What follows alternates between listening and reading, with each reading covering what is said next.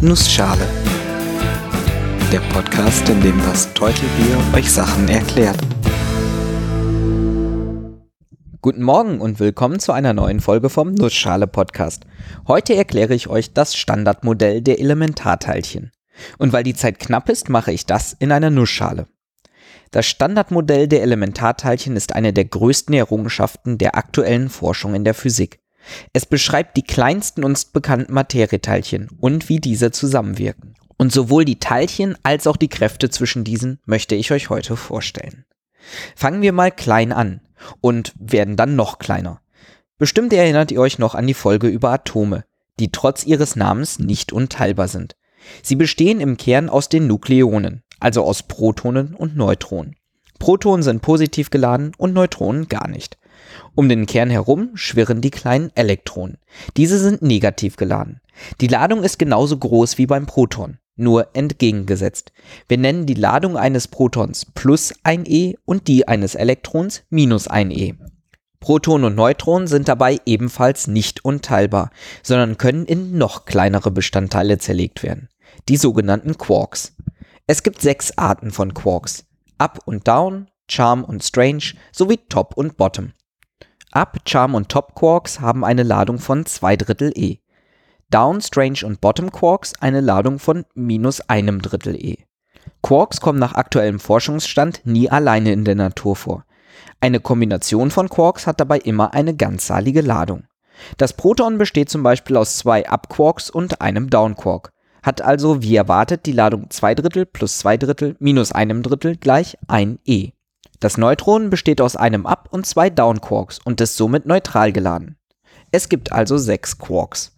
Zusammen mit sechs anderen Teilchen, den sogenannten Leptonen, sind sie die tatsächlichen Grundsteine der Materie.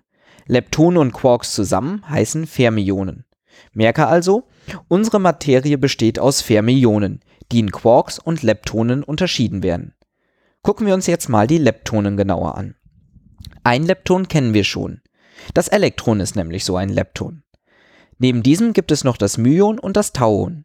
Diese sind jeweils schwerer und zerfallen schneller, ähneln ansonsten aber stark dem Elektron. Für das Elektron, das Myon und das Tauon gibt es jeweils noch ein Neutrino, also das Elektroneutrino, das Myonneutrino und das Tauonneutrino. Neutrinos sind ziemlich schwer zu entdecken, da sie kaum mit anderen Teilchen wechselwirken.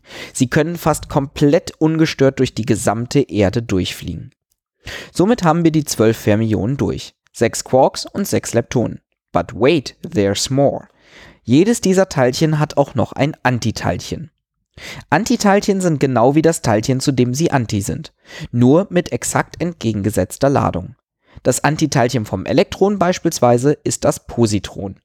Dieses ist genauso schwer wie das Elektron und ähnelt diesem ansonsten auch in allen Belangen, aber es ist positiv geladen. Treffen ein Teilchen und sein Antiteilchen zusammen, löschen sie sich gegenseitig aus und setzen die Energie in anderer Form wieder frei. Schauen wir uns neben den Fermionen auch nochmal den Rest des Modells an. Dabei geht es um die Wechselwirkungen zwischen den Teilen. Es gibt eigentlich vier Arten von Wechselwirkungen.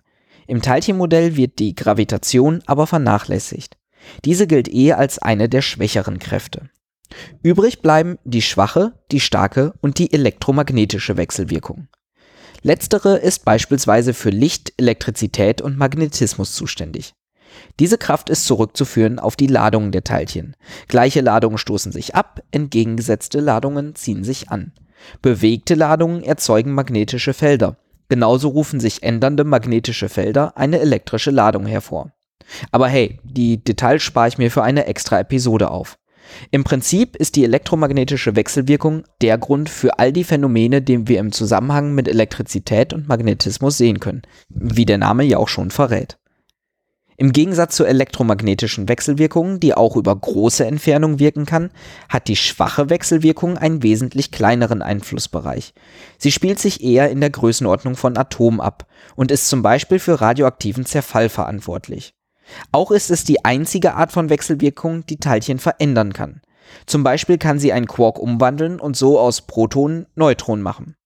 Diese Reaktion findet in der Sonne statt und ist Grund dafür, dass wir alle hier auf der Erde leben können. Die starke Wechselwirkung, Achtung, Überraschung, ist noch stärker und sie wirkt auf noch kleinerem Raum. Sie ist dafür verantwortlich, dass in einem Proton oder Neutron die Quarks zusammengehalten werden können. Auch hält sie auf kleinerem Raum mehrere Protonen zusammen, obwohl Protonen sich als gleichgeladene Teilchen ja eigentlich abstoßen müssten. Aber wie schon gesagt, wirkt die starke Wechselwirkung nur auf kleinem Raum. Je größer ein Atom wird, aus je mehr Protonen es besteht, desto instabiler wird dieses auch. Für jede dieser drei Kräfte gibt es im Standardmodell der Elementarteilchen Partikel, die diese Kräfte übertragen. Man kann sich vorstellen, dass diese zwischen wechselwirkenden Materieteilchen ausgetauscht werden. Diese Partikel nennt man Boson. Das wohl bekannteste Boson ist das Photon, das Lichtteilchen. Diese steht für die elektromagnetische Wechselwirkung. Für die schwache Wechselwirkung gibt es drei Bosonen, das W+, das W- und das Z0-Boson. Und für die starke Wechselwirkung gibt es acht verschiedene Bosone, die man Gluone nennt. Vom Englisch glue zusammenkleben. Mit dieser Theorie gibt es jedoch ein kleines Problem. Mathematisch kann man zeigen, dass alle diese Wechselwirkungsteilchen masselos sein müssten, also kein eigenes Gewicht haben dürfen. Für das Photon gilt das. Die Bosonen der schwachen Wechselwirkung haben aber eine messbare Masse. Man konnte da allerdings etwas tricksen. Man sagt, dass die Bosonen eigentlich masselos sind, aber aufgrund einer weiteren Wechselwirkung doch Masse erhalten. Diese neue Wechselwirkung geschieht mit dem sogenannten Higgs-Feld, das dabei allen bekannten Teilchen ihre Masse verleiht. Vor wenigen Jahren ist es im Large Hadron Collider, einem großen Teilchenbeschleuniger im CERN, gelungen, das sogenannte Higgs-Teilchen zu finden, welches diese Theorie bestätigt. Mittlerweile gab es für die Vorhersage dieses Teilchens auch einen Nobelpreis.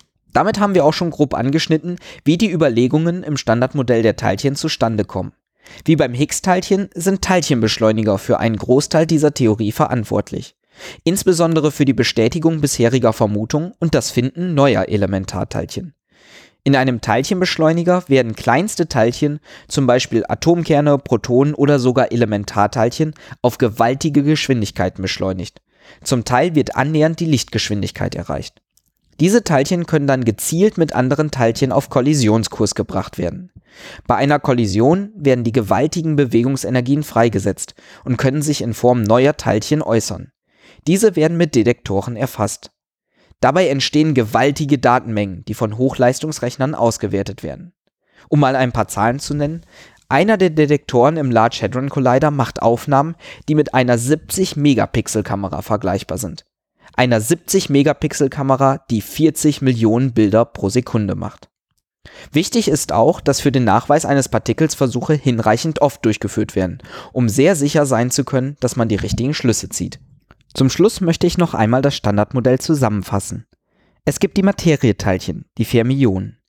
Diese unterteilen sich in sechs Quarks, die zum Beispiel die Bestandteile von Atomkernen bilden, und sechs Leptonen, zu denen zum Beispiel das Elektron gehört. Außerdem gibt es Wechselwirkungen zwischen den Teilchen, die durch Bosonen dargestellt werden. Dazu zählt zum Beispiel das Photon, aber auch Bosonen für die starke und die schwache Wechselwirkung. Und das Higgs-Teilchen, welches den anderen Teilchen Masse verleiht. Ist das Standardmodell der Teilchen mit seiner Beschreibung des Universums denn nun universell und kann alles erklären? Leider nein. Es ist das Beste, was wir aktuell haben und ein ziemlich ausgefuchstes Modell. Es gibt aber immer noch offene Fragen und die Wissenschaft ist weiter auf der Suche nach einer alles vereinheitlichenden Theorie. Ich hoffe, ich konnte euch kurz und knapp erklären, was Elementarteilchen sind und wie diese im Standardmodell zusammenhängen. Wenn ihr Fragen, Kommentare oder Themenwünsche habt, schaut doch mal auf der Webseite www.nussschale-podcast.de oder auf Twitter bei @nussschalepod vorbei. Alle Links sind auch in den Shownotes zu finden. Und wie immer dürft ihr diesen Podcast auch gerne weiterempfehlen und auf iTunes bewerten. Hey, das hat bisher noch kaum einer von euch gemacht. Was ist denn da los? Ich bin das Teutelbier und ich danke euch fürs Zuhören.